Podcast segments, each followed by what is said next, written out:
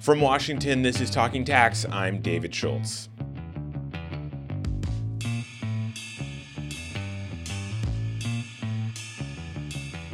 So, remember the flat tax? If you thought the idea went extinct along with the somewhat quixotic Steve Forbes presidential campaign back in 1996, think again.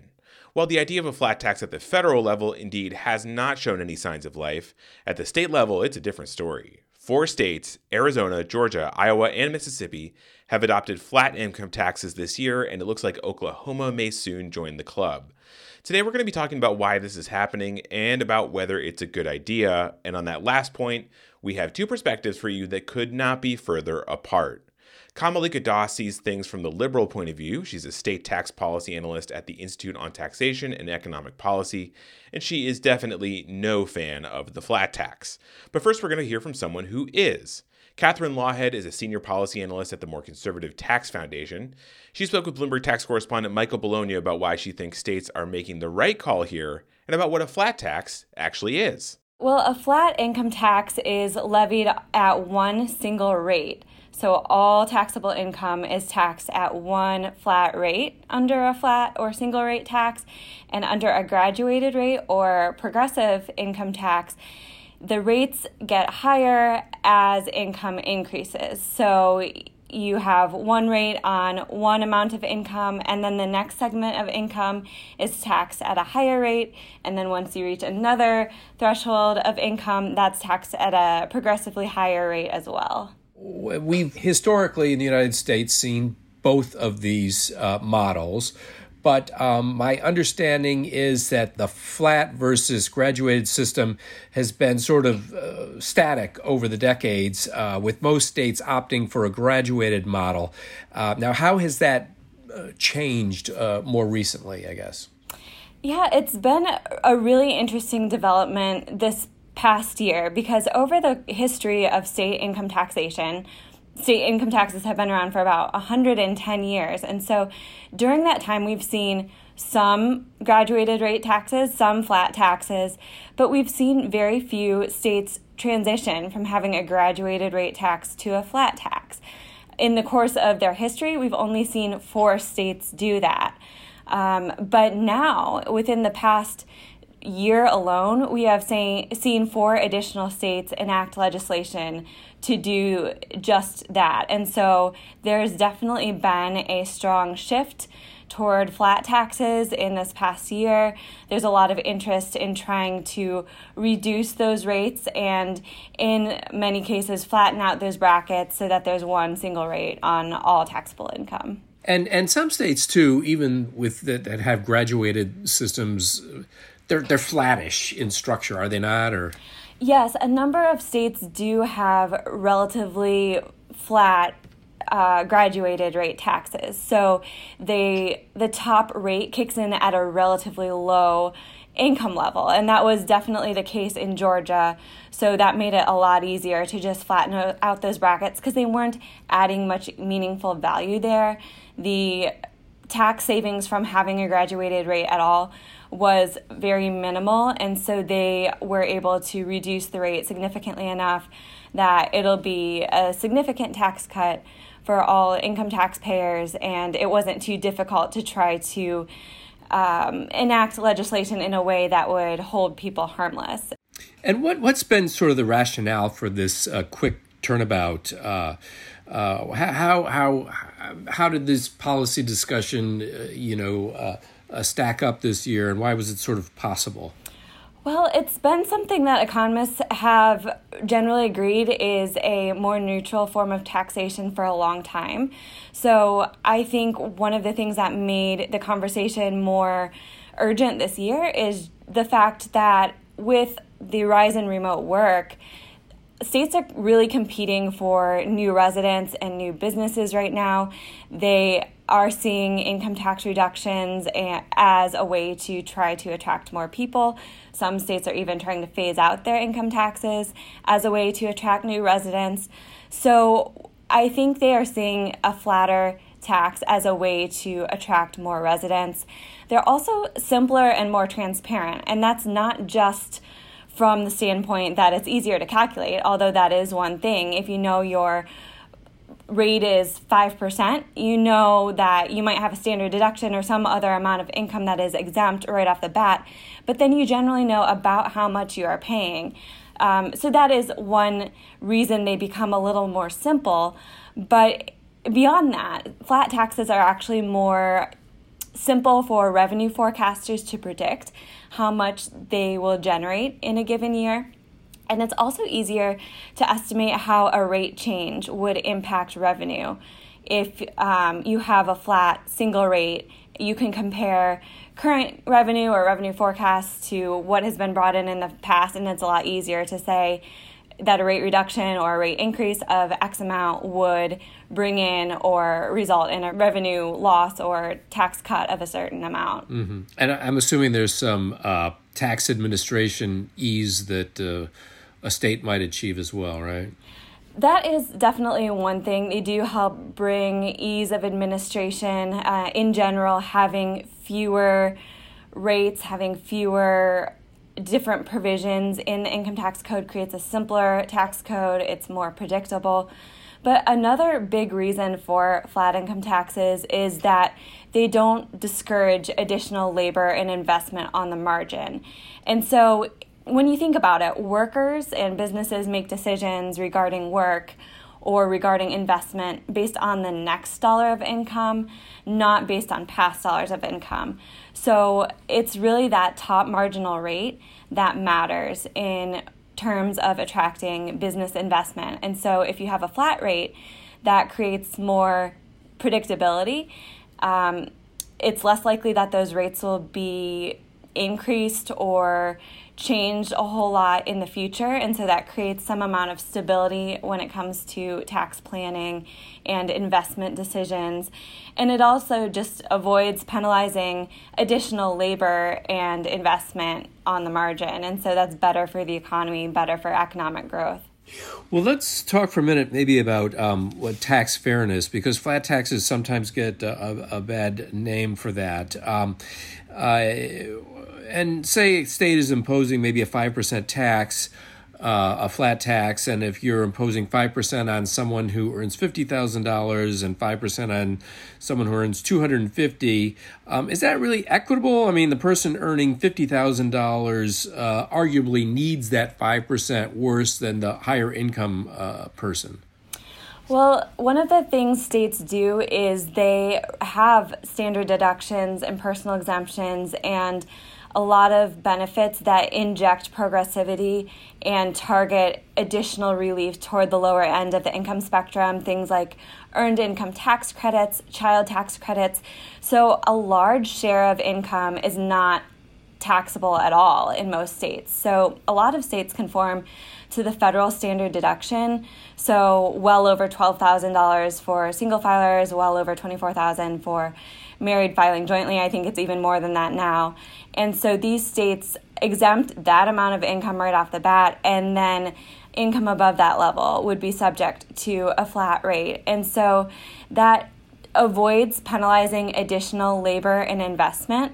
Higher income people still pay a lot more in income taxes under that sort of tax structure, but it's not adding an additional penalty for making additional income in the same way that a graduated rate tax would do, where you could have quite low rates on some of that first income, but once you make more and more, you're getting more and more of that taken out, and you're seeing less that you're able to take home. And so the benefit um, of doing marginal additional work and marginal additional investment is reduced under that type of structure.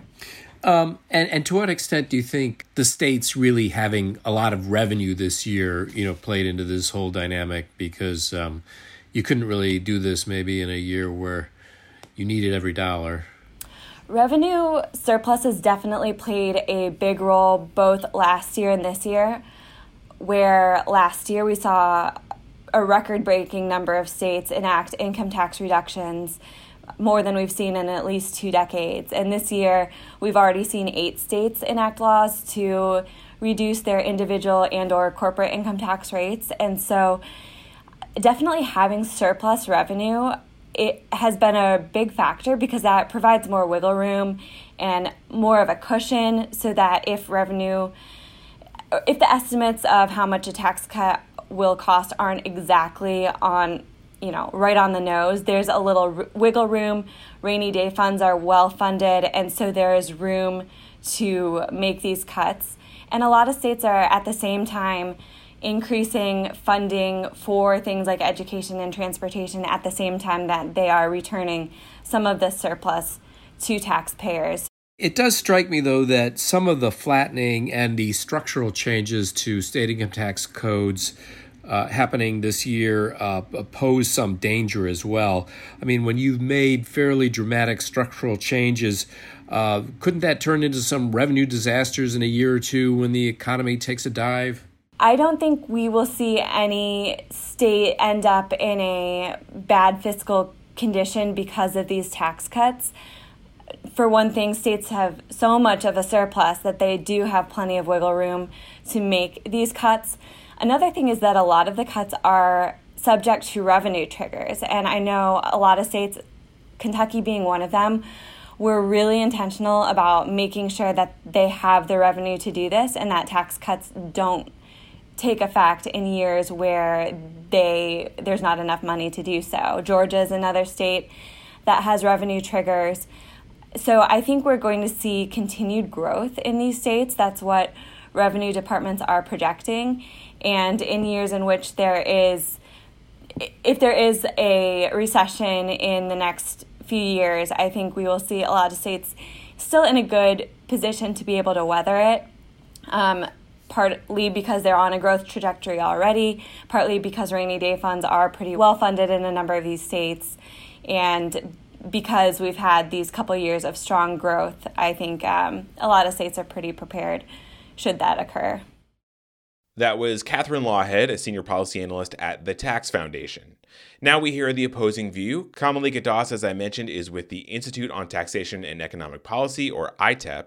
She sees flat taxes as nothing more than a way to make already regressive tax systems even more regressive. I think one of the main reasons that flat taxes are coming up this year is that some lawmakers are using surplus revenues and concerns about inflation as basically a cover to push for these top heavy tax cuts you know, it's something that some lawmakers continually push for. If the economy is going well, they say, oh, we can afford to cut taxes. If it's not going well, they say, oh, people need more money in their pockets.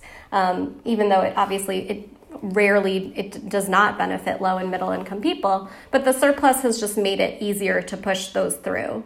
Um, you know, I think it's important to remember that a lot of those surpluses are fleeting, they're deceptive. States had lowered their revenue estimates at the beginning of the pandemic and then, you know, we saw unprecedented federal aid, which was obviously a really good thing, those unemployment insurance boosts, higher match rates for Medicaid dollars.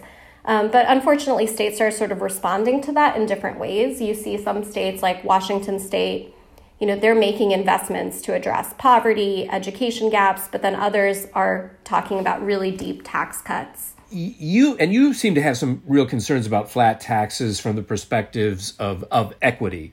So why don't you explain that a little bit? How does a, a single rate affect uh, low income taxpayers uh, differently than a high income taxpayer? Yeah, I, I think when we talk about graduated income taxes and flat taxes, I think one really important thing to remember is that state income taxes don't exist in isolation. You know, so if you want your to satisfy some minimal standard of tax fairness, something that everyone would agree on, right? Um, overall, an overall flat system, you actually need graduated income tax rates to make up for the fact that basically all other taxes and tax breaks are regressive. You know, everybody pays sales taxes, everyone pays property taxes, even renters, excise taxes, um, and all of those are really regressive. And then on top of that, most state tax codes include regressive tax breaks like itemized deductions and tax breaks for capital gains realizations. So, when you take all of that into consideration, if you're trying to even get to some remotely neutral system, you actually need those graduated rates. Now, 2022 has also been a big year just for cutting income taxes, whether you have a flat tax or not. Uh, what's your feeling on that? What groups are finding, uh, you know, are benefiting primarily from this sort of tax cut fever that we see in almost every state capital?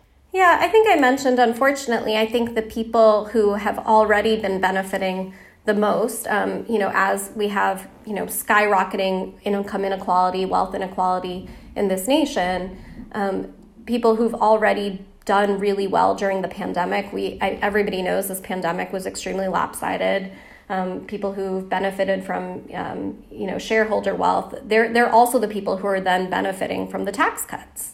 And so the, there's the more sort of immediate version of that, like right, like who, where are those tax dollars going to go? And then there's also um, in terms of who's going to really be hurt by the lack of public investment. Like I think again, even those are really going to hurt like low and middle income people.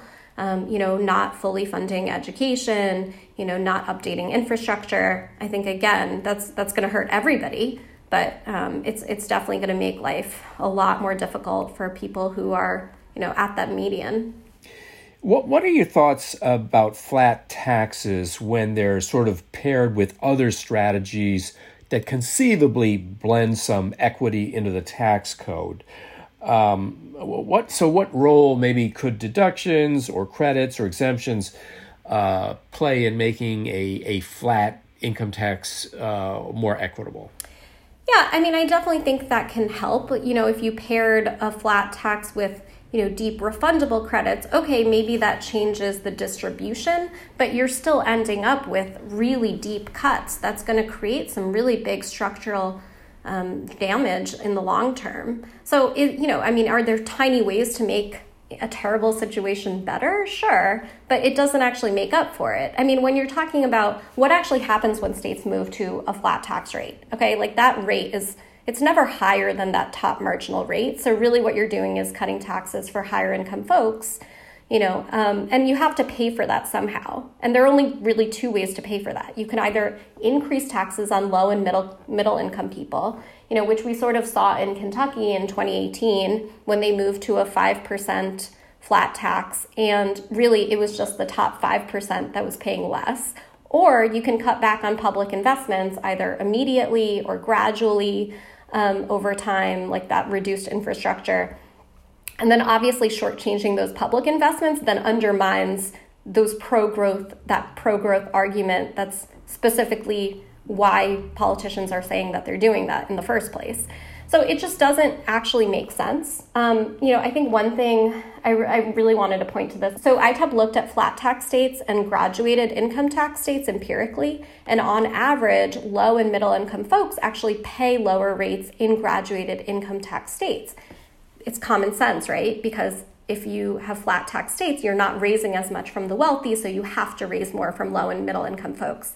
So, I mean, let's take middle income folks in Pennsylvania and New Jersey, people who may be, or households that make 40 to 60K.